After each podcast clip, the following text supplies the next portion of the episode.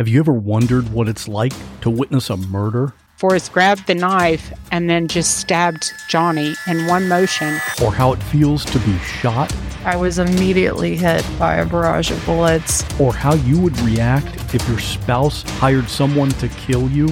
And he was to put me in a grave with a bullet wound on my head. These are the stories you'll hear on the podcast called What Was That Like? True stories told by the actual person who went through it. You'll hear from a stalking victim. Came back upstairs, and when I came back and turned the corner into my room, I saw him standing there. You'll hear from a man who was kidnapped and tortured.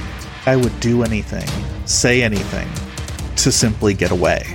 And you'll hear actual 911 calls. Take a deep Oh my God! Take a deep breath. Oh my God! Take a deep Oh my God! Real people in unreal situations. Search for What Was That Like on any podcast app or at whatwasthatlike.com. This podcast contains adult themes and language, and some of the things that we discuss may be disturbing to some listeners. In this podcast, we discuss sexual assault, torture, race, and murder. Listener discretion is advised.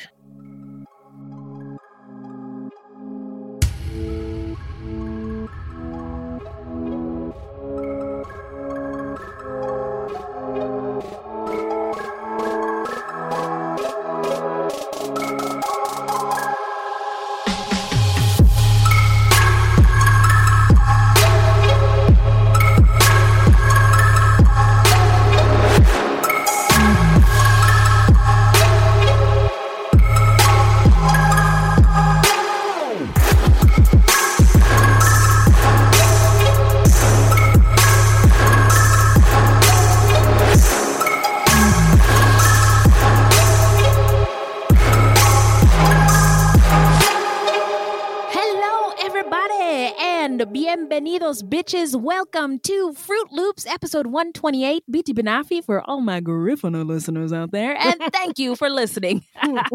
now, Fruit Loops is a podcast about true crimes committed by people of color and the victims that we don't hear much about. Contrary to popular belief, not all serial killers are straight, cis, white dudes. No! there are many well documented cases of serial killers of color, and Fruit Loops is a podcast all about them. We will take deep dives into the fascinating lives and crimes of serial killers and true crimes committed by people of color and the victims that the media and entertainment commonly leave out because the news is racist. Allegedly. And we are Wendy and Beth. She's Wendy. I'm Beth. We're not journalists, investigators, or psychologists, just a couple of gals interested in true crime. Also, the opinions expressed in this podcast are just that, our opinions. Please send any questions or comments to fruitloopspod at gmail.com or leave us a voicemail at 602 935 6294, and we may feature it on a future episode. That was a nice podcast. That's right. also, our website is fruitloopspod.com, and we use Fruit Loops Pod for all our social media. The footnotes for each episode can be found on our website. Plus, check it out for the different ways that you can support the show. So, are we talking about today, Beth? Today we're talking about John Floyd Thomas Jr., an Mm. American serial killer convicted of the murders of seven women in the Los Angeles area during the 70s and 80s. He is also suspected of committing many, many more. Seven murders, Santa Maria. That's a lot of murders. Uh, but Yeah. before we get into it, how you doing? I'm doing good. So uh, this past weekend was the 4th of July. And, Hell uh, yeah. Yeah, so um, I got to spend some time with my good friends that live down the street. We went in the pool. We watched the fireworks from Oh. their backyard. Everybody was nice. shooting off fireworks every everywhere. So we just Oh my God. sat in the they pool were. and watched the fireworks. So that was pretty cool. Cool. Good for you. Was your dog cool with the fireworks? Um, yeah, he he was freak out? all right. Uh-huh. Um, the day before on Saturday, there was a lot of fireworks going on too, and uh, he was fine as long as he was in the house. Mhm. But uh, when I let him out to go potty, then he he started barking. it was like, Mm. "What the hell's going on out here?" yeah, I I saw a statistic that um July is when most like the numbers of dogs lost is like highest of any other time of Wow. year because they I think they freak out because of Yeah, the fireworks. yeah. Um but uh yeah, we uh had a nice 4th of July. uh it was a nice long weekend, and Yeah. I, I ended Friday like, oh, it was such a good day. I woke up that morning. Uh, I was singing "Summer Madness" all morning, and there's this part of the song where it goes do do do do do shoo da da do and I kept doing that, and then my dog started singing along with me. it was amazing. yeah. And then I accidentally slammed his tail in the laundry room door. Oh. and then uh the day just went downhill Aw, from there. He's okay. I mean, um, it was just the tip, right? And so it was a little bloody, so we, you know, cleaned it up. We've been wrapping it and you know disinfecting it, and he's he's fine. Um, it just it was so like scary because he's a newer dog, Right. and I've never been afraid of dogs. I've never been afraid of pit bulls or bully dogs. But he he was a, he was so su- surprised about his tail getting fucked yeah, up I would be that he was pissed. Uh, yeah. and uh, so I was like.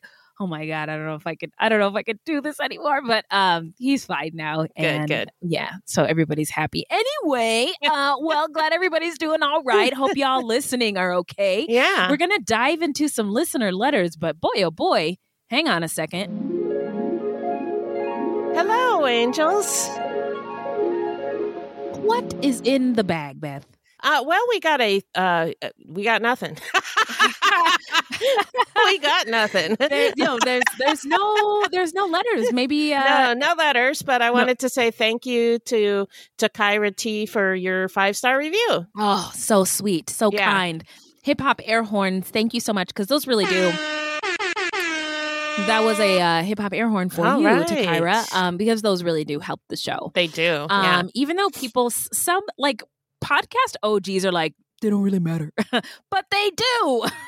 Yeah, so they do. anyway, um, so we are so grateful, and um, we don't have any new patrons this week, so I'm not going to tire you with any true crime tunes.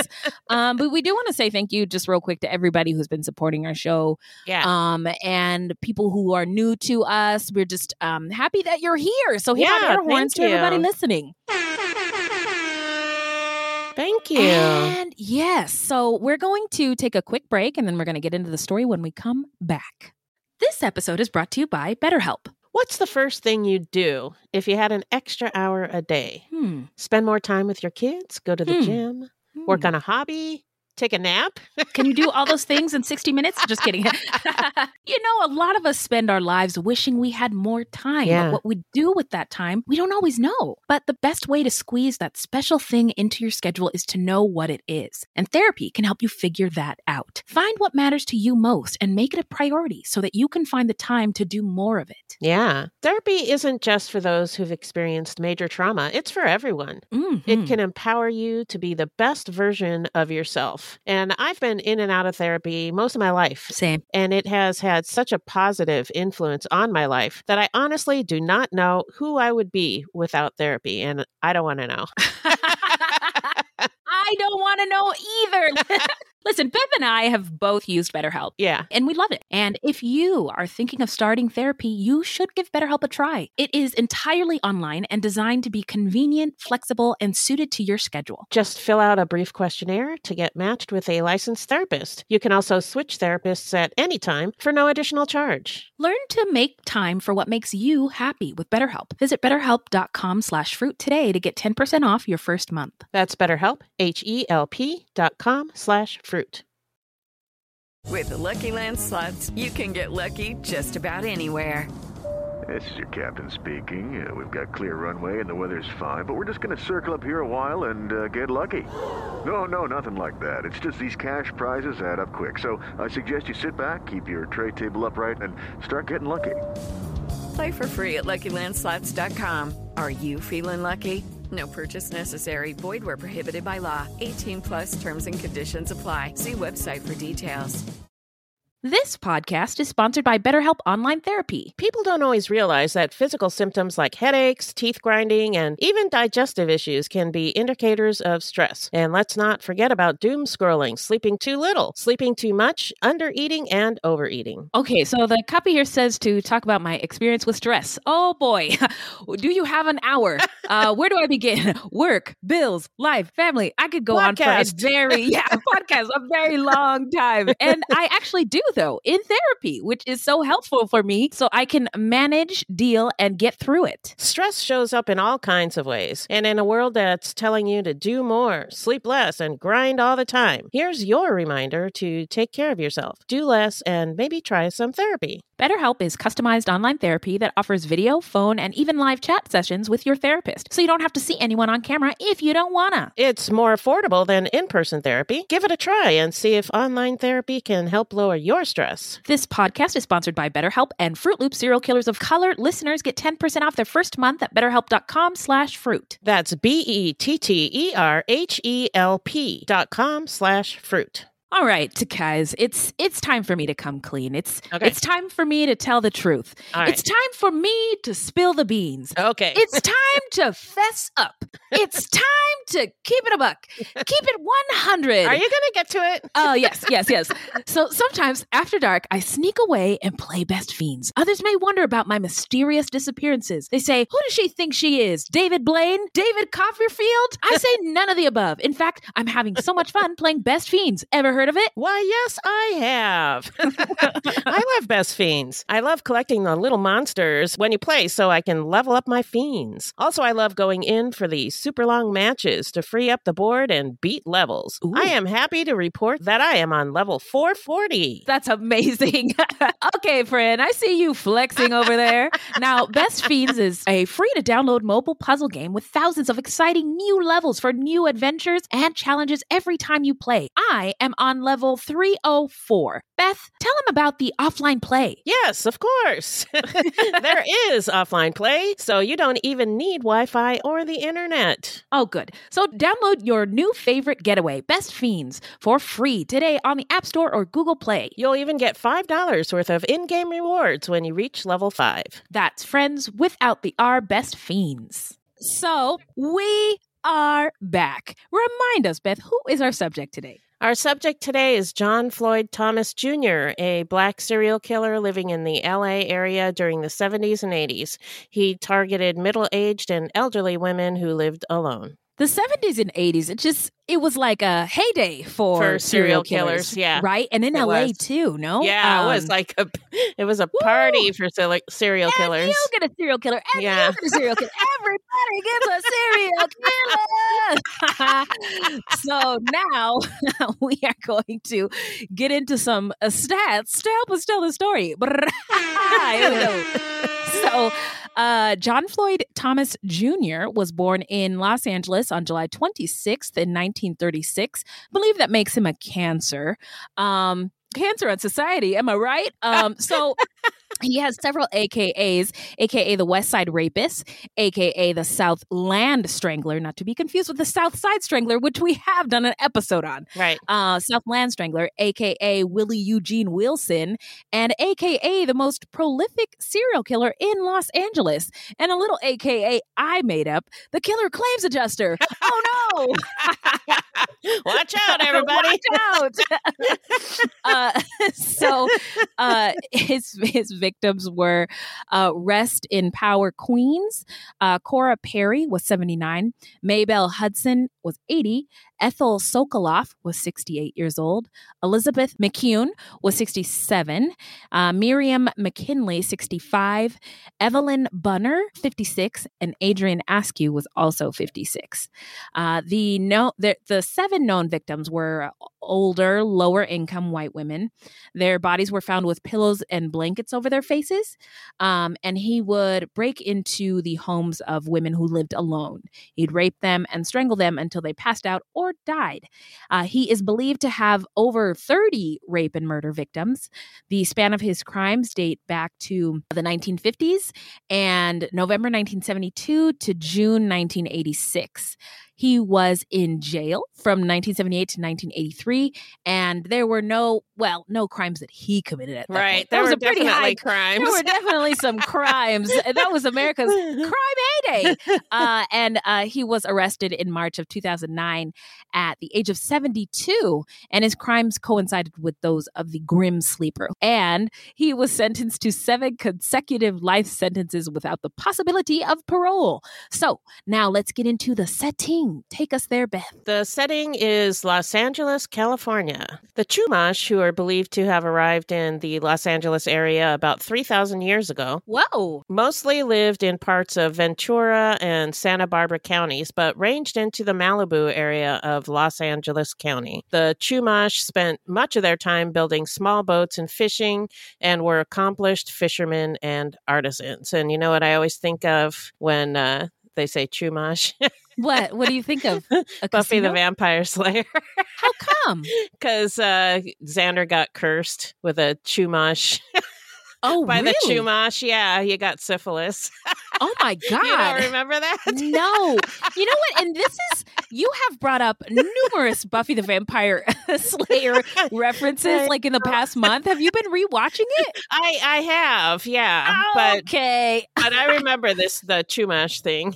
yeah. Okay. Got you. Got you. Okay. Okay. No, it's been a while. Uh, but I'm, I do, I would like to go back and, and, and refresh it again. because Yeah. man, your references, I feel like, I feel like this is what it must feel like when I'm talking about like hip hop Right. Or- you're, you're like, what? It's just like, what? What is okay? Yeah, sure, okay. so uh, I've so watched uh, Buffy the Vampire Slayer like four times through. shut Yeah. up! Wow. and then do you follow it up with Angel? Uh, Yeah, actually, right now I'm watching both. Ooh, I'm going okay. back, back and forth. Ma- Mama's got a full plate of uh, programming. Okay. yeah, uh, but every time I go through it again, there's stuff that I forgot. So, Ah. but I wait. I wait for years before I rewatch it. You know. Okay. Okay. um, I don't know. All right. Fruit Loops. Fruit Loops. Uh, Buffy watch party. Let's do it. But So- back to the story. Back to the story. Yeah, yeah. So the Gabrieleño are believed to have arrived in Los Angeles in the area from the Mojave Desert more than 2,000 years ago. There were an estimated 5,000 to 10,000 Gabrieleño living in the region when the first Spanish settlers arrived. the Gabrieleño. Good job, gringo. The Gabrieleño communities and culture went into rapid decline after the Spanish established the Mission San Gabriel in 1771. The Gabrieleño, Gabrieleño were Uh-huh. increasingly convinced, lured, or even forced into joining the mission, and upon becoming converts, pressed into abandoning their native village, culture, religion, and language. Surprise! Yeah, surprise. Well, um, I so I grew up in California, and one thing that they require every Californian child, elementary school kid, to do is visit the missions. Right. Yeah. Um, and uh, the way they talked about them when we were kids was, oh, they they saved all these indigenous people. they were they, so beneficial. yeah, they brought Yeah. them Christianity, but then they also, I also remember seeing the graves of children. Oh wow! And that's the part that stuck out to me. And Huh. like no, learning a little bit more of the story as an adult, I'm like, oh, it was some fuck Yeah, that's shit. that's bullshit. yeah. Uh, so, and here's why diseases introduced by the Spanish also took a toll, killing at least half the native population. By the time the first American settlers arrived in the Los Angeles area in 1841, the surviving Gabrieleño were scattered and working at subsistence level on Mexican ranches, and virtually all of the original villages had disappeared. Jesus. It was the same with the Chumash. When the first Spanish missionaries arrived, there were believed to be as many as 22,000 Chumash. However, their population, communities, and culture rapidly disappeared after the arrival of the Europeans. By 1906, there were only 42 known survivors. Oh my God. Yeah. What a decline. That's they were shameful. decimated. Yeah. God damn, colonization really sucks. Did we ever mention that before? uh, you know what? You heard it here, folks. Uh, this has been Extra Extra with Beth and Wendy. so, uh, Los Angeles, California was founded in 1781 by a group of 44 Mexican settlers, and 26 of them were of African descent. Luis.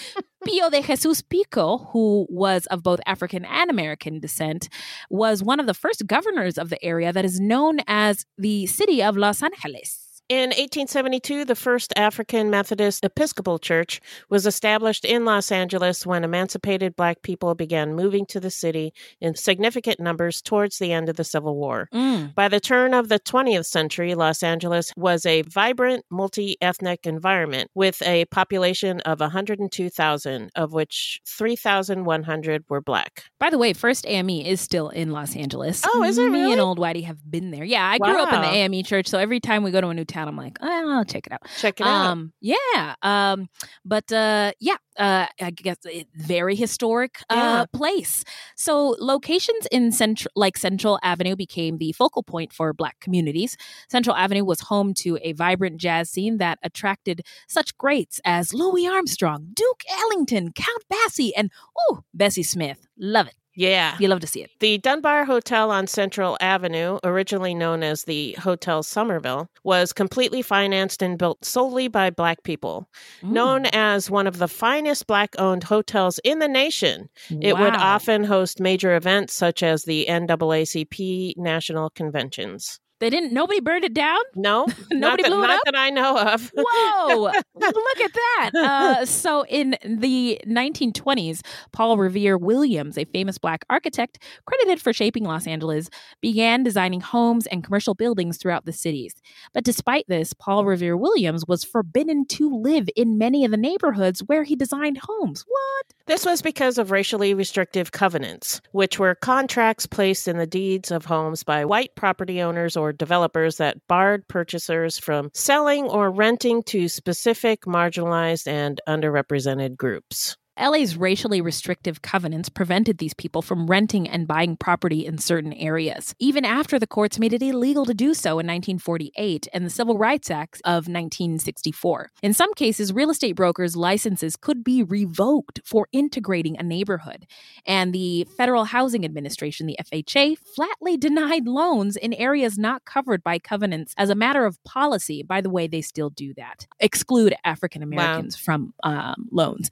So as a result, LA was geographically divided by ethnicity. By the 1940s, 95% of LA and Southern California housing was off limits to certain underrepresented groups. Restrictions were not limited to Black people, they also included Asians and Mexicans, as well as Native Americans. Marginalized people who served in World War II or worked in LA defense industries returned to the city to even more discrimination in housing. Yeah, and also were often not allowed to take advantage of the GI Bill, which Oh, many wow. World War II veterans, white ones, were Yeah. able to do and use to buy homes. Yeah, that's how my dad went to college. Yes, and go to school.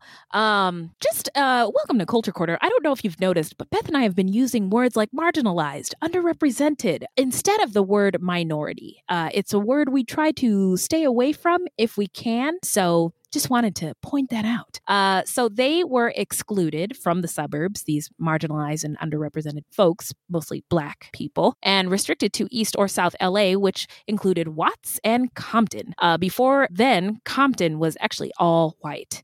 And these real estate practices then and now severely restrict educational and economic opportunities available to underrepresented and marginalized groups. John Floyd Thomas Jr. was born during the Jim Crow era. Jim Crow was the name of the racial caste system, which operated primarily but not exclusively in southern and border states for almost 100 years between 1877 through the late 60s. Or arguably even beyond. And you know how they're talking about Jim Crow 2.0 with these new voting Oh, yeah. restrictive yeah. laws that that they've got coming Yep. up. So Jim Crow was more than just a series of rigid anti-black laws. It was a way of life which legitimized racism. Under Jim Crow, black people were relegated to the status of second-class citizens, and all major societal institutions reflected and supported the oppression of black people. I mean, black people and white people couldn't play checkers together. They Yeah. couldn't get married. If a white white person was walking on the sidewalk, a black person had to get off. Black people couldn't look at white people in the eyes. Yeah, they had all these ridiculous rules. written yeah. down. Yes, yes, they It's- were. it's- It's fucking ridiculous. Yeah, yeah. because of Jim Crow and the resulting economic circumstances for black people, plus racial terrorism, many black folks fled the South for the North during the Great Migration, which took place between 1910 to 1930. During the Second Great Migration, which took place between 1940 to 1970, black people headed to the Northeast, Midwest, and the West. The Los Angeles demographics were already changing due to immigration from the Philippines, Mexico, Japan, Korea, and southern and eastern Europe. And we've all heard of the federal government's internment of Japanese Americans. Yeah. Right. And in uh, Los Angeles, about 70,000 Japanese Americans were interned. And because of this, this it created sort of a void that led to the migration of black residents into the city during that second Great Migration. Suburbs fighting integration often became sites of significant racial violence. White people resorted to bombing, firing into, and burning crosses on the lawns of black family homes in areas south of Slauson Avenue. White gangs in Southgate and Huntington Park confronted black people who had the audacity to travel in their area. That is really scary. Can you imagine coming home and there's like a giant flaming cross? Yeah, or a bunch of people Yeah. just confronting you and Yeah. yeah, awful. You're just trying to mind your beeswax. yeah. Um Fuck you guys. hey, get out of here. Um by the way, where do you buy giant crosses? Like I think you to have to fire. make them. Oh, I don't, I don't think there's a burning cross store anywhere. No, you can't get them at Costco. No, Uh, not that I've seen. okay. Well, do, you, do uh, you remember that uh, old skit that um, Eddie Murphy did where he dresses up like a white person? uh yes. That so That's funny. a classic. That is a classic. So uh, even even when I go into Costco, I don't see burning crosses on sale in the in the back area where all the white people go. Just kidding. That's a good one. That's a good one. Uh, so, black folks soon overcrowded the south central area of Los Angeles, where they were essentially boxed in. And by the 1970s, the area's density, shortage of manufacturing jobs, and uh, increased crime branded the black communities as one large, notorious, violent enclave. But again, crime is a symptom of poverty. So, Right, right.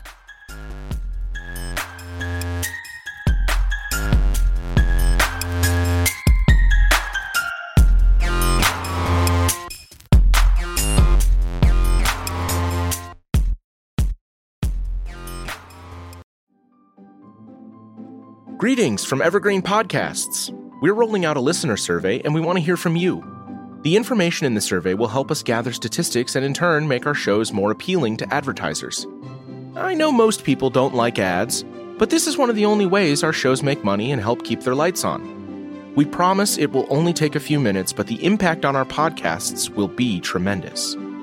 As a token of our appreciation, we'll randomly select one lucky participant each month to win an exclusive merchandise package from Evergreen Podcasts. Head to evergreenpodcast.com slash listener survey to help a show and possibly get some free stuff for doing so. We can't thank you enough for the support. Now back to the show. Have you ever wondered about things that go bump in the night, or objects in the sky, or other things you just couldn't explain? Then join me, Jim Malliard, on my podcast, The Malliard Report. Each week you'll find engaging conversations with guests who are authors, historians, and scholars who lend their expertise as we discuss current events and venture into the fringe and paranormal.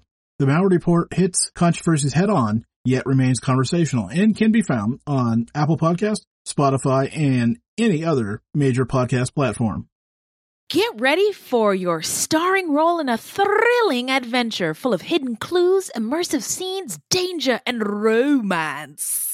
That's right. It's June's Journey, and you play June Parker, an amateur detective investigating a series of mysteries. Ooh, you'll put your powers of observation to the test, sharpen your sleuthing skills, find objects, and claim rewards. The visuals are fire. It's like a party for your eyeballs. As you play this thrilling adventure full of hidden clues, immersive scenes with danger and romance in full force. Whether you're craving a good mystery or just need to get away for a while, June's Journey is the perfect game for you. It really is a sweet escape. I like to play when I need a mental pick me up. There is a detective in all of us. Find your inner detective. Download June's Journey free today on the Apple App Store or Google Play. Now we are going to get into the killer's early life. Boy, oh boy, have we got a juicy one for you. Here we go. Get ready. Buckle your seatbelts. okay. John Floyd Thomas Jr. was born in Los Angeles on July 26, 1936. His mother died when he was 12 years old, and he was then raised by his aunt and a godmother. Unfortunately, that's the extent of our knowledge about his early life. Feel free to speculate about why he ended up being so fucked up.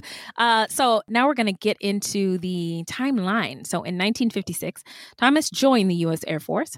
While stationed at Nellis Air Force Base in Nevada, a superior noted that Thomas was regularly late and slovenly in appearance. Um, I'm guessing that's like sloppy. Yeah, sloppy. Yeah, he Okay. he probably just you know I, I talked about how I was in the Civil Air Patrol before. That's right, I yeah. would always get in trouble for like my uh, uniform wasn't ironed right. I didn't use enough starch, or my shoes Whoa. weren't shined enough. Always, Whoa. always. So I imagine that's probably what was going on. He just wasn't wasn't able to. He wasn't uh, perfect. Yeah, he wasn't able Hmm. to be perfect. Yeah. Oh, okay. So, according to his military records, he received a dishonorable discharge.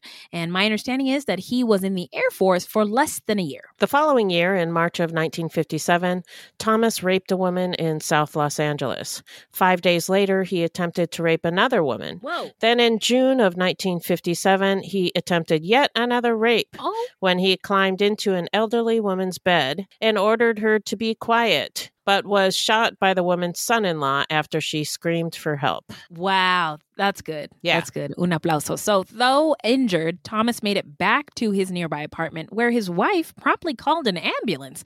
They later divorced. uh, his suspicious wound led to his arrest for attempted rape. A plea deal was offered by the Los Angeles County prosecutor, and Thomas was convicted only of burglary.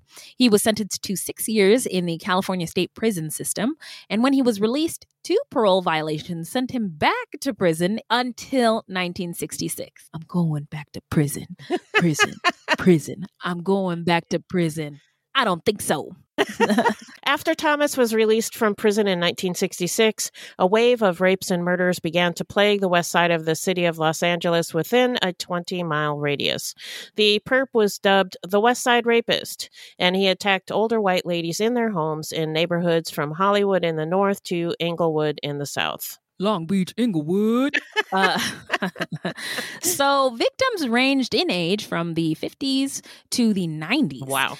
Yeah, LA journalist, so vulnerable, right? Yeah. Um, LA journalist Bella Stumbo wrote in December of 1975 that the serenity of the neighborhoods where the victims lived, quote, had been so grotesquely invaded by that elusive maniac now accused of sexually assaulting at least 33 old women and murdering perhaps 10 of them, that residents lived in small colonies of terror, unquote. Whoa. Wow. Get this woman a, a Peabody or a Yeah. Pulitzer. She, the way she uses those words yeah, really, really brings you into it. Yeah. Mm-hmm, mm-hmm. The killer would break into the victims' homes at night, then rape and choke them until they passed out or died. Before he left, he would cover their faces with pillows, blankets, and or clothing. We'll be going over the crimes that Thomas was convicted of, but he is suspected of many more. During this time, a total of 17 women were killed and found with pillows or blankets over their faces. The crimes led to the formation of a special police task force in the mid 1970s. But oh boy, oh boy, they must have been so busy. Yeah, because yeah. it was so much. Yeah, it was it was on. nuts during this Yeah. time. Yeah. So in November of 1972, Ethel Sokoloff, 68, was murdered at her home in the mid Wilshire area of Los Angeles. Ethel, a retired school administrator, was found semi nude and dead inside the trunk of her car two blocks from her apartment.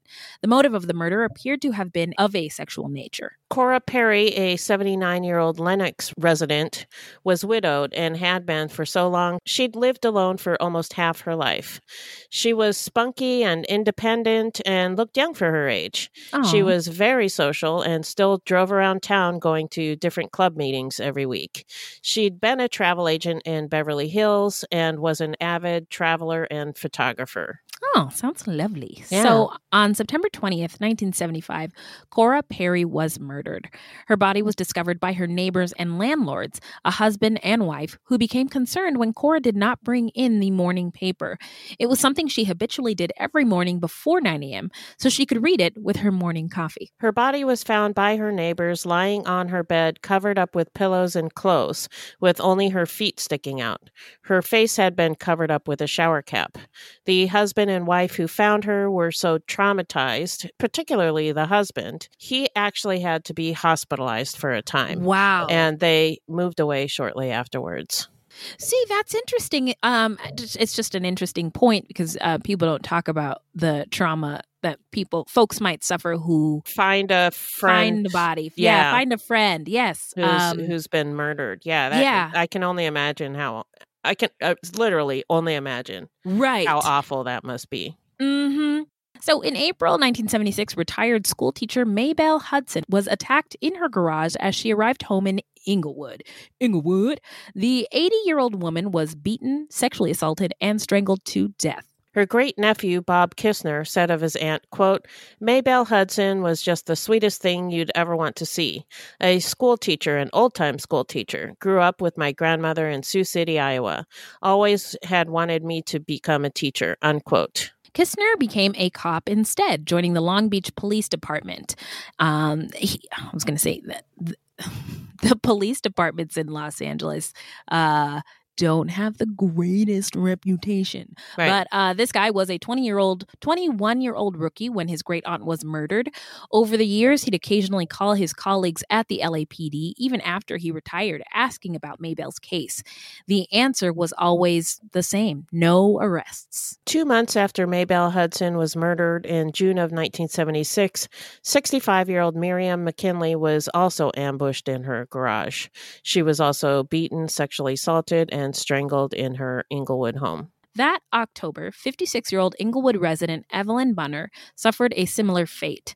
She was also attacked while either entering or exiting her garage, then beaten, sexually assaulted, and strangled to death. In February of 1976, retired school administrator Elizabeth McKeown, 67, returned home from an event at the Dorothy Chandler Pavilion. She was attacked after parking her car at her home and then was raped and strangled. Later that evening, a witness saw someone driving McKeown's car erratically near her home. Another witness heard a dragging noise coming from her apartment. It went on for 30 minutes. Wow. Neither alerted police. And was 911 a thing? No, not back Okay. then. Okay. Um, I, I think that was implemented in the late 70s, early 80s. after like Kitty that. Genovese. Yeah. Sometime after that. Yeah. so um, back then you would call the operator. Just dial zero? Yeah, you would dial zero and then tell them what you needed, and then they would uh, connect you. Oh, look at that. Yeah. Okay. I see. But they're they're you know they're not trained to uh, take those kinds of calls like 911 operators are. So that's why the 911 system is so so good. Yeah. Well, thank you, Oh, gee, You're welcome. Crime. I just Uh, I this- remember those days. Uh, because my parents always told me, you know, if something happened to dial zero. oh, really? Yep. Oh, wow. Okay. It sound. I mean, you, you were so crisp in your delivery and so uh, confident that it was almost like you were reading a script. Nope. That was all from the dome. Amazing. Yep, How did she do it? dome. How did she do it?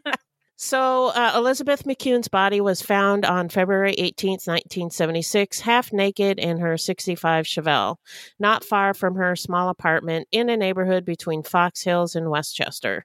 For homicide detective Larry Manchester, his very first case was that of Elizabeth McKeown. Way back in the 70s, police rarely. yeah. now we're going to go way back.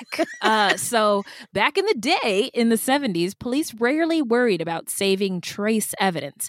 But after reading about a newfangled DNA science. Detective uh, Manchester made the decision to start collecting it.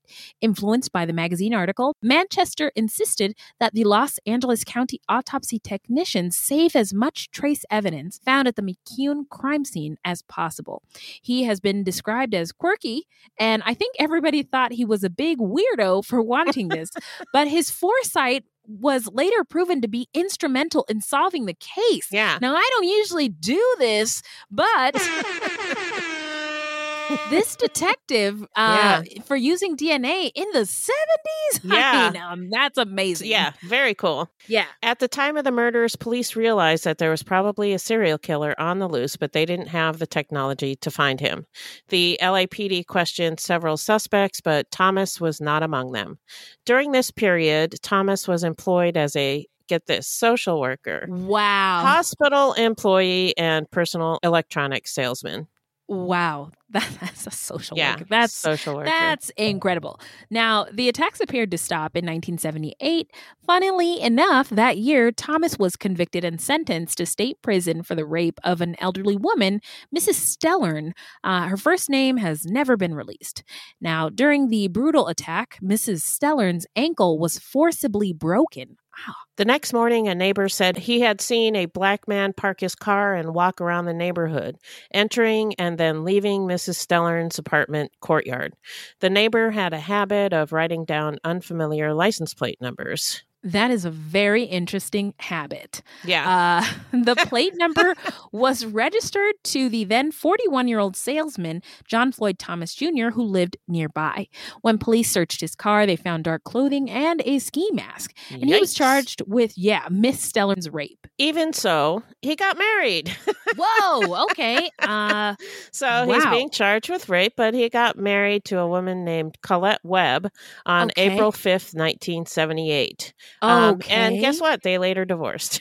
get out of here. You're you're kidding me. Nope. Shocking. then then on August 17th, 1978, a jury convicted him of rape, burglary, and mayhem for viciously breaking Mrs. Stallern's ankle. And Thomas was sent to state prison. Mayhem, huh? Okay. Mayhem. Um, by the way, you know what I was gonna say? He got married, but we didn't have Google back then, right? Right. So he couldn't like his new bride couldn't, have Couldn't like Google him, yeah. Googled or found anything out about his background. Right. He was released in 1983, and Thomas then moved to Chino, where a new wave of rapes and killings began in the Pomona Valley area.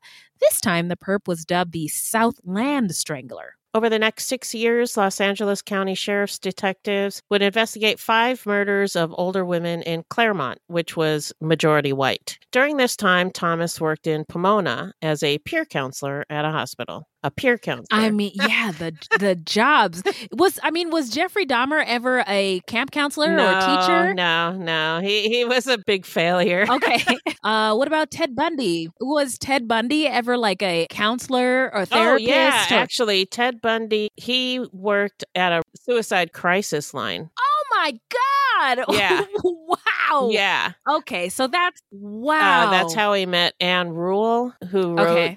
the book about him and became Uh-huh. a big true crime writer. Uh, they worked Oh. together at this uh, suicide crisis line. Wowie kazowie. So, um, so it's not unusual. Yeah, well, it is. for a serial killer. I think it is unusual for a serial killer to function in society as well as this guy did, Thomas. at this high a level, Yes, right? yes. Yes. I mean, he okay. had a career. You know. Yeah, he had lots of them.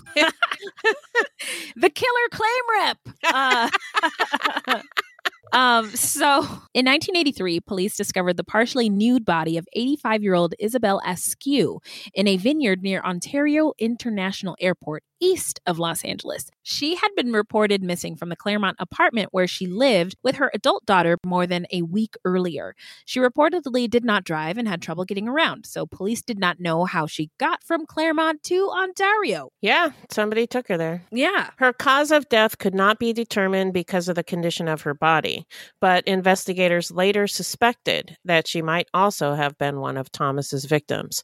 However, they were never able to prove a link. That detective wasn't on the case to save the DNA. Yeah.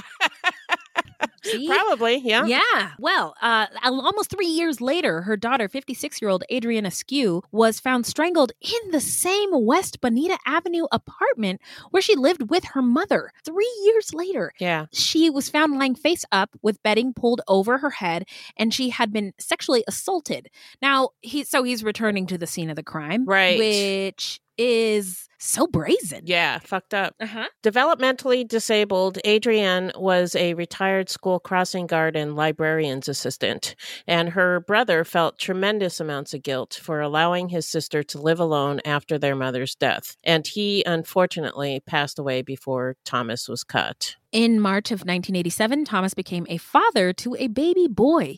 He and his girlfriend, the mother of his child, married in April 1989 and returned to Los Angeles, where Thomas started out in the mailroom of the State Compensation Insurance Fund. Then the cycle of killing stopped. Thomas later became an insurance adjuster handling workers' compensation claims at the State Compensation Insurance Fund. He also found religion, and after the advent of the internet, he would often email inspirational Bible passages to colleagues. It just his his switch just turned off. Just turned, yeah. Wow. Uh, people can change. Co- Co- co-workers at his office in Glendale described Thomas as quiet but friendly. They said his job mostly involved paperwork. According to coworker Earl Ofari Hutchinson, quote, the man that we engaged with was always very pleasant, very personable. We never ever saw him lose his temper. Never. He always had a pleasant smile, always had a kind word. I knew Thomas was quite a bit older than myself. I used to ask him what was the secret to his youthful appearance. He'd always laugh with that smile of his and essentially say, just good living. Oh unquote. no, no, he did not say that. Okay. Another coworker described him as a quote unquote doll who loved his children. She said he was, quote, really sweet. Everybody knew him, unquote. Wow. Now, according to one coworker, quote, he was always with women, a circle of female admirers, because he was so congenial. And he and his wife must have divorced because on July 1st, 1995, Thomas got married again. What's that for? Yep, this is the fourth one. Wow. that we know This- of. There could be we- more. okay. Yeah, yeah, good point. This time to a woman named Carolyn Moret. So now we're going to get into the investigation and the arrest. Hit it, Beth. In November of 2001, the LAPD created the Cold Case Homicide Unit to reopen about 9,000 unsolved murders going back to 1960 using emerging state and federal DNA databases. As part of the review process, detectives screened the unsolved murder of Ethel Sokoloff. The cold case detective's review of the case revealed that there was biological evidence within the victim's sexual assault evidence kit, and that this evidence had never been analyzed for the presence of foreign DNA. And in 2002, Elizabeth McKeown's murder case was reopened, which also contained biological evidence. A male DNA profile was developed in each of these cases and was uploaded into California's CODIS databank. And in September 2004, a case to case DNA match was made, linking the male DNA profile from the Sokoloff case to the male DNA profile identified in the McKeown murder. Although the DNA profiles matched each other, the name of the offender was not identified in the database. Over the next five years, detectives developed 14 suspects. One by one, though, their DNA ruled them out. The state of California has required sex offenders to register since 1947, which was the year of the Black Dahlia murder case. And while investigating oh. the Grim Sleeper murders in the fall of 2008, a special database search of LA's 5,212 registered sex offenders was created. The Grim Sleeper murders occurred between 1985 and 2007, with a 14 year break between 1988 to 2002. Hence the name the Grim Sleeper, because of the break. Now, the perp was eventually identified via DNA to be a man by the name of Lonnie David Franklin Jr. But during this time, it was also revealed that there were multiple serial killers working the south side of Los Angeles. Another one was Chester Turner, who we covered in episode six. Yep. It was determined that 1,500 sex offenders fit the rough description of the Grim Sleeper, a black man who would now be middle aged or older. 92 of the 1,500 had never been cheek swabbed for DNA, as was now required by law, and one of them was Thomas. Mm. So, per Detective Diane Webb, the woman who came up with the idea for the database search, quote, most people think registered sex offenders are under some formal supervision, unquote, but only about a quarter are under parole oversight or other direct supervision. On October 22, 2008, Thomas reported to LAPD's Southwest Division to be tested for DNA as part of Webb's 92 man sweep. The meeting was uneventful, says Officer Robert Lanigan. Quote, It was pretty boring, really, unquote. He had to have known it like the gig was up, right? Like Yeah, you would think so. I mean, by now Jurassic Park has come out. Everybody knows what DNA can do. Everybody knows about DNA. Exactly. Yeah. The only thing I can think is maybe he thought they didn't have any DNA. I mean, they're looking for the Grim Sleeper, right? Oh, Which was more recent. So Mhm, maybe mhm. he's thinking there's there's no DNA from No all the way. way back then. From the 70s? Yeah. Get out of here. Wow. Okay. No, according to Langan's, uh, Lanigan's partner, Amber McDonald, quote, he probably would have been the last person we would have suspected. He looked professional and was very pleasant to deal with, unquote. On March 27th, 2009, the California Department of Justice DNA laboratory notified detectives that they had a DNA match in the evidence from the Sokoloff murder. The offender was identified as none other than John Floyd Thomas Jr. Whoa. Okay. And uh, Thomas was 72 years old by then. He was 72 years old. Yep. Good grief. Uh, he's so close to like the end of life, right? like he probably was thinking, man, I got away with it. Like Whitey Bulger, right? Wasn't he like in his 80s when Yeah. uh, Yeah, when they got- busted him. Yeah. Yeah. See, you see what happens when you do crimes. Uh, they never, you, you can't get away with nothing these days. Uh, so, a review of Thomas's criminal history re- revealed that he was arrested a number of times between 1955 and 1978. His criminal convictions consisted of multiple burglaries, many of which involved sexual assaults of his victims. But other than an arrest for prostitution in 1993, Thomas did not have any other arrest records in the latter part of his life. So he must have been a John who Yeah. got yeah. arrested Right. with a sex worker. Right. Okay. Within a day, undercover officers began surveillance on Thomas at his home in South Los Angeles. He was living just a few blocks from the original 1957 sexual attacks he'd committed. Mm. And on March 31st, 2009, investigators were told that Thomas's DNA matched a total of five murders. Whoa.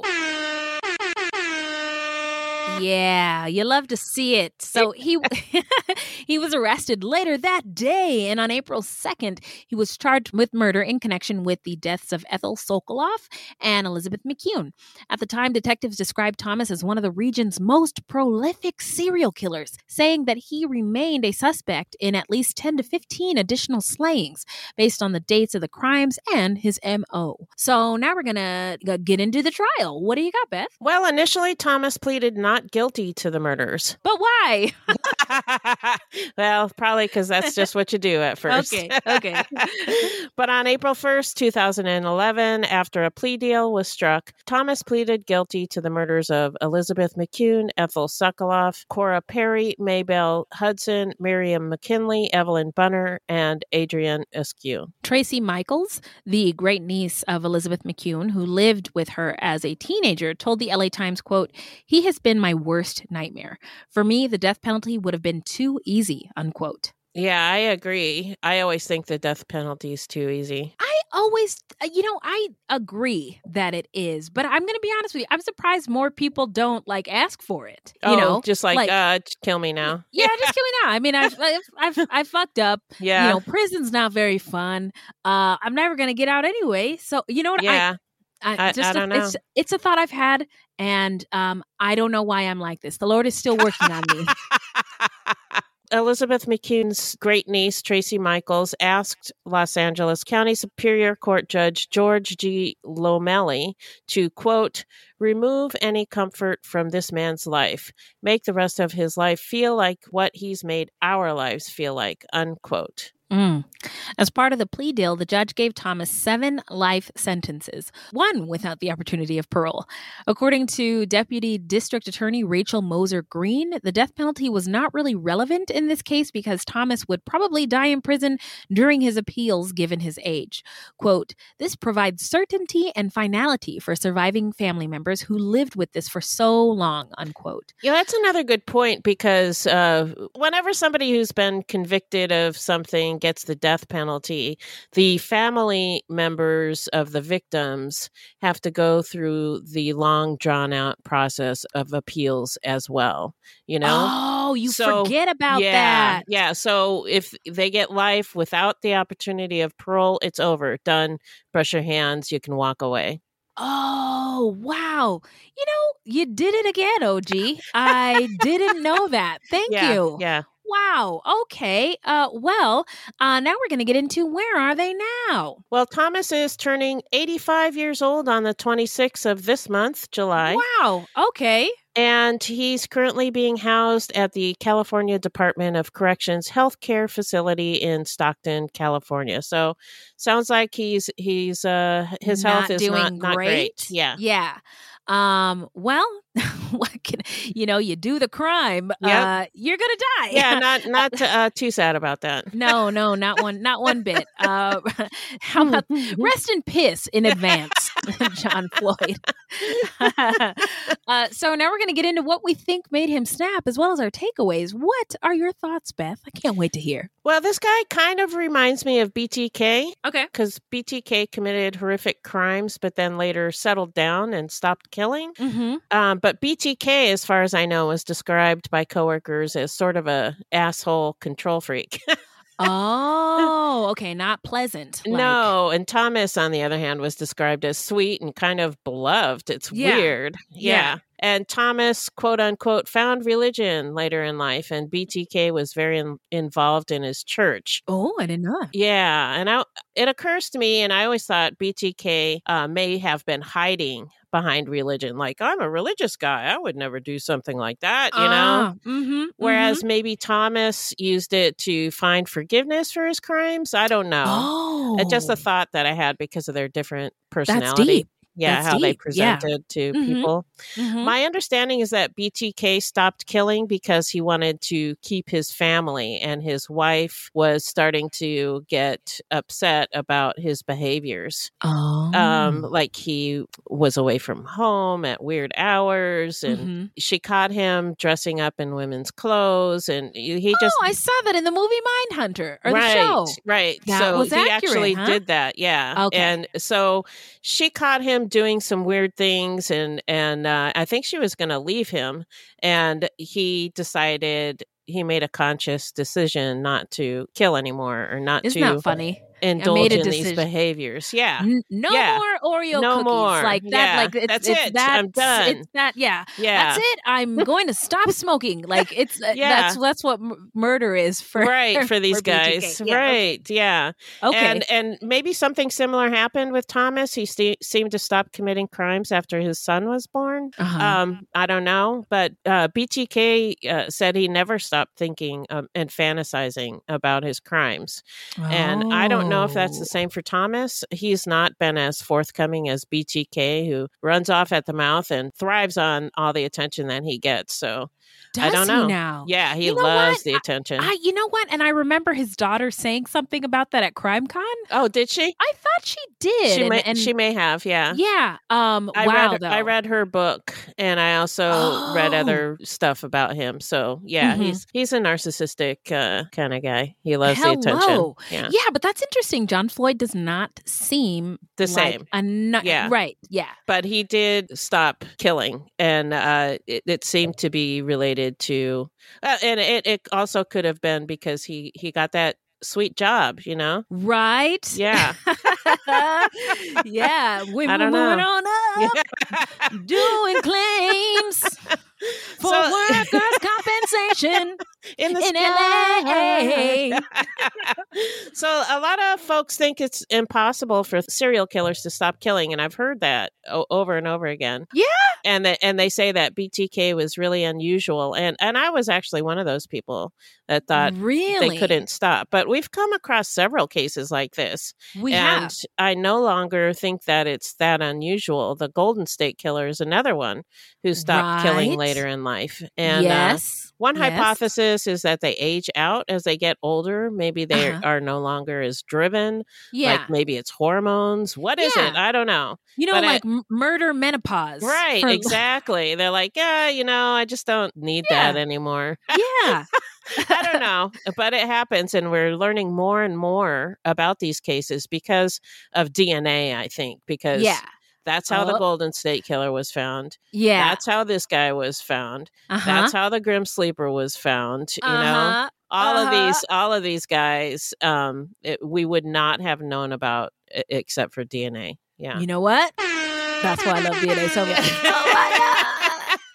And unfortunately, we don't know enough about Thomas's early life to form a hypothesis about what may have caused him to become a serial rapist and murderer. Yeah. His mom did die when he was 12, Mhm. and there's no mention of a father, so that was probably a factor. Yeah. He was raised by an aunt and a godmother, and who knows how he was treated. Mhm. Um, he obviously had resentment towards white women. I don't Mm-hmm. know if he chose what older white women because he was fixated on them, or if it was just because they are a vulnerable group of people. Yeah. Um, yeah. But it does make me wonder if his godmother was white. Oh, that's a good question. Yeah. And I um I recent I hello, season 2 of Signs of a Psychopath is back, Oh y'all. yeah, yeah. And um they were ta- they were talking about a serial killer who when he was about 12, he was masturbating and was severely punished for it. Mhm. And the combination of that sex that sexual experience and the severe The punishment violence, yeah. fucked him up. So Yeah, he, yeah. he turned into a rapist murderer. And so I wonder if like uh, if Something like that happened. Something yeah. like that might have happened to this guy because right. he definitely had a type. Yes. Um, and he definitely raped a Yeah. lot. Uh, A lot. a lot, yeah. Uh, and uh, I, I was gonna read a quote. There was a criminal profiler named uh, Pat Brown uh, said that John Floyd Thomas was not psychotic; he was a psychopath, which explained why he was able to do these crimes and do re mi fa sol la ti ki ki around life as a regular schmegular person. Uh, yeah, that's that's always like baffles me. Like how how Yeah, I Yeah. know. I I'm Weird. Oh man, yeah, different breed. Um, and uh, I was gonna say it was um just this time period in the United States was wild. yeah. The amount of serial killers who were around, and um, I also thought of this black man who was raping all these white women as like America's worst nightmare. And Yeah. even though it was a little bit before, this was in the eighties, um, and it made me think of the Willie Horton ad. Um, oh, right, right. Yep. Yeah. Clinton. Yeah. yeah. and um, even though it was uh, the Willie Horton ad, I think was in '88, and he stopped killing and, and raping in '86. It just made me think That that Um, sort of uh, yeah, that's that's the climate Right, that I right. think the um, the it country was. was, in. It was. Yeah, Yeah. yeah. I remember. Yeah. Yeah. Um, and that's all I got. Um, this guy is uh what did I say at the beginning? Uh anyway, basura.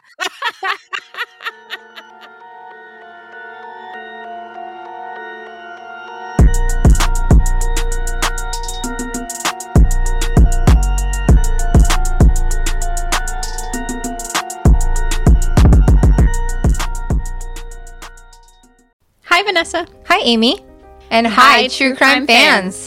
We're the co hosts of She Goes by Jane. Every week, we'll be covering the story of a missing or unidentified woman in the United States. Stories you may have heard before. And ones whose stories didn't make it into the news. We've been covering these stories for a while, first in Amy's book of poetry, Doe. And then in Vanessa's documentary, She. But now we want to share them with you here on She Goes by Jane. And each week we'll be joined by a special guest who will read a poem in honor of the women we talk about. Can we say who?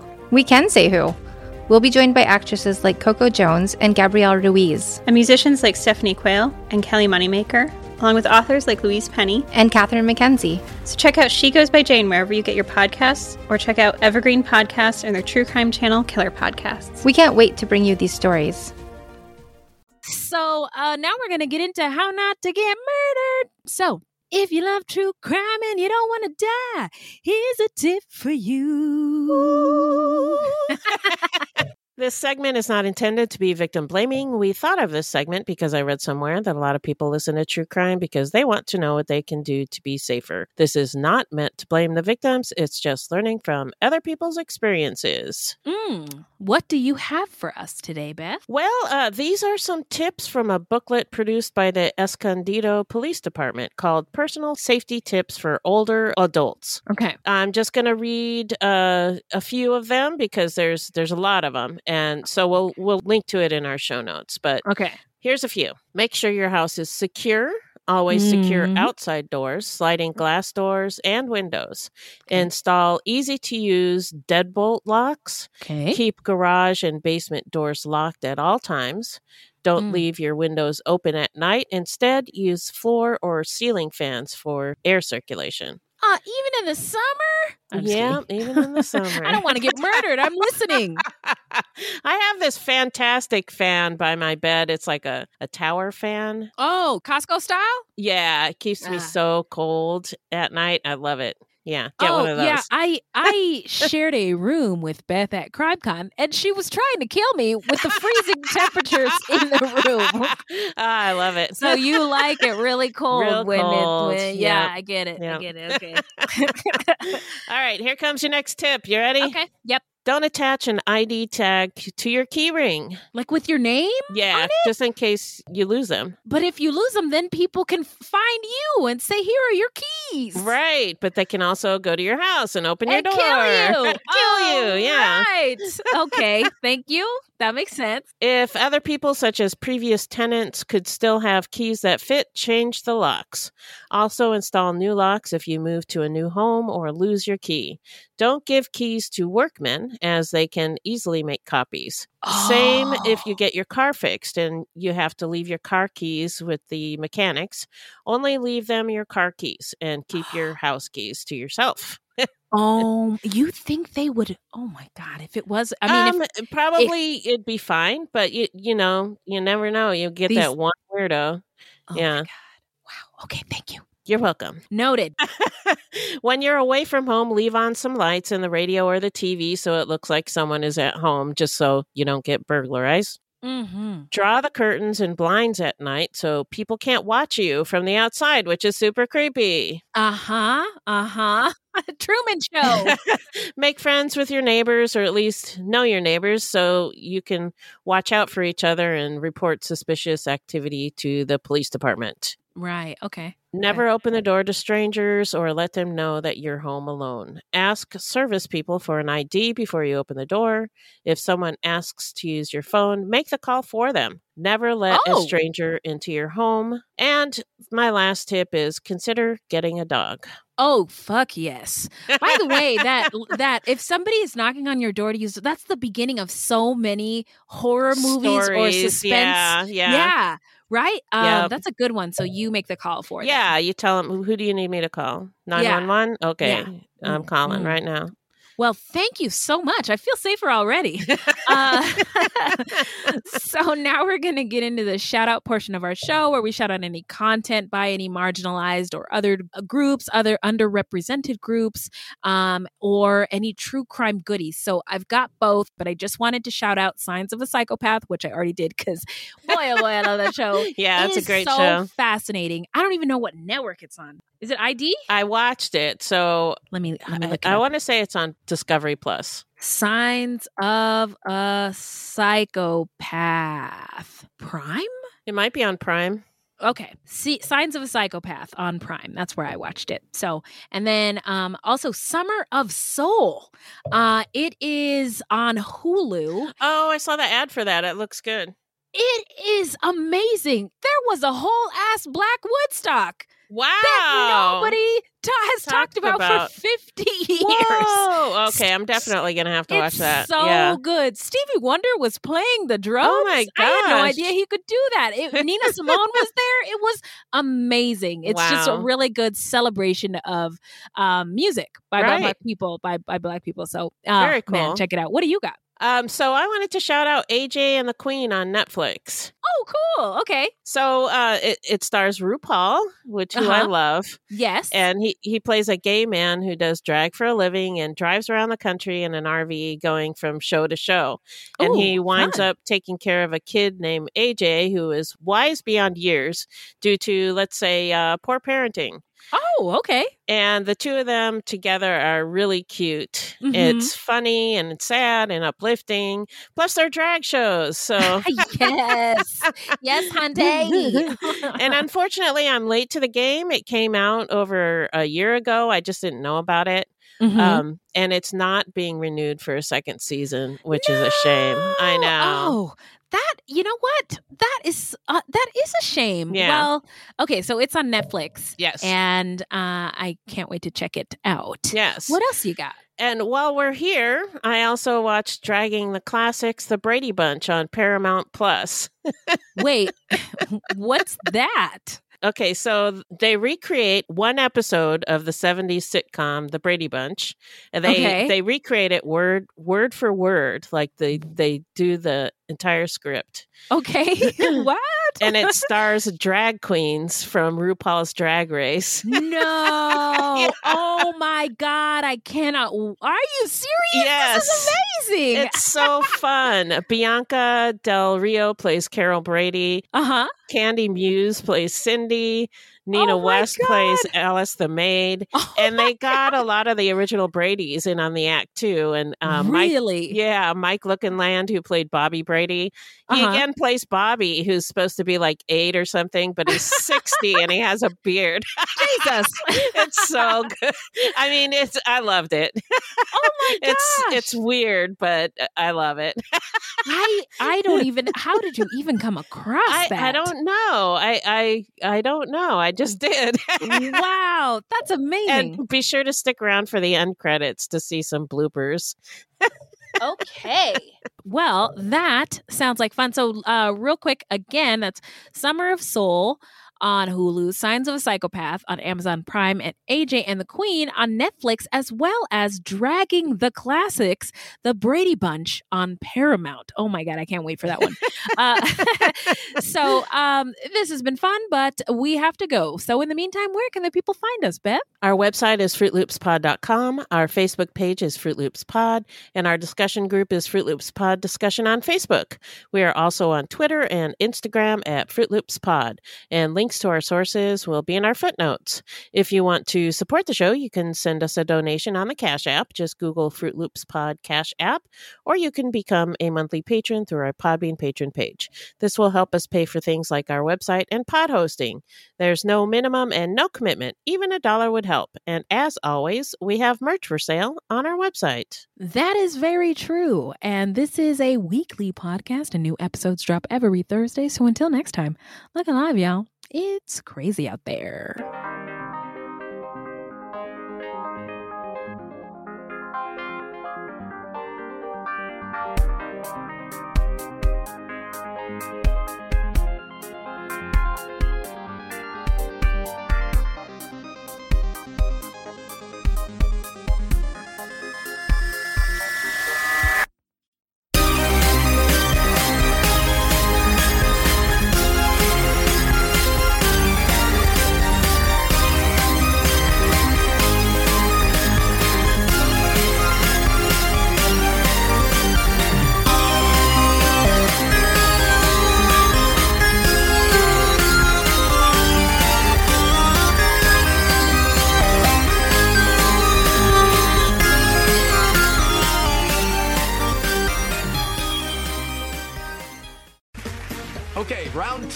Name something that's not boring.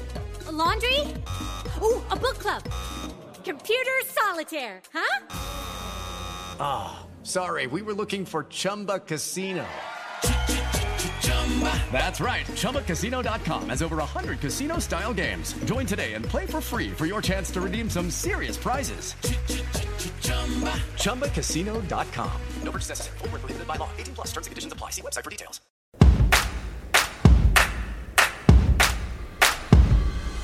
We are gathered here today to give you permission to plan the wedding that you want. I'm Jessica Bishop. And I'm Sari Wienerman. And we're the hosts of the Bouquet Toss podcast. Today's couples have to juggle so many things from family expectations to outdated traditions and what's currently trending. So, to make it easier, we're going deep to figure out why we do weddings the way that we do, so you can decide what to keep and what to toss from your wedding day plans. You are cordially invited to subscribe to the Bouquet Toss wherever you get your podcasts or at evergreenpodcast.com. By the power vested in us, we pronounce you free to plan your day your way.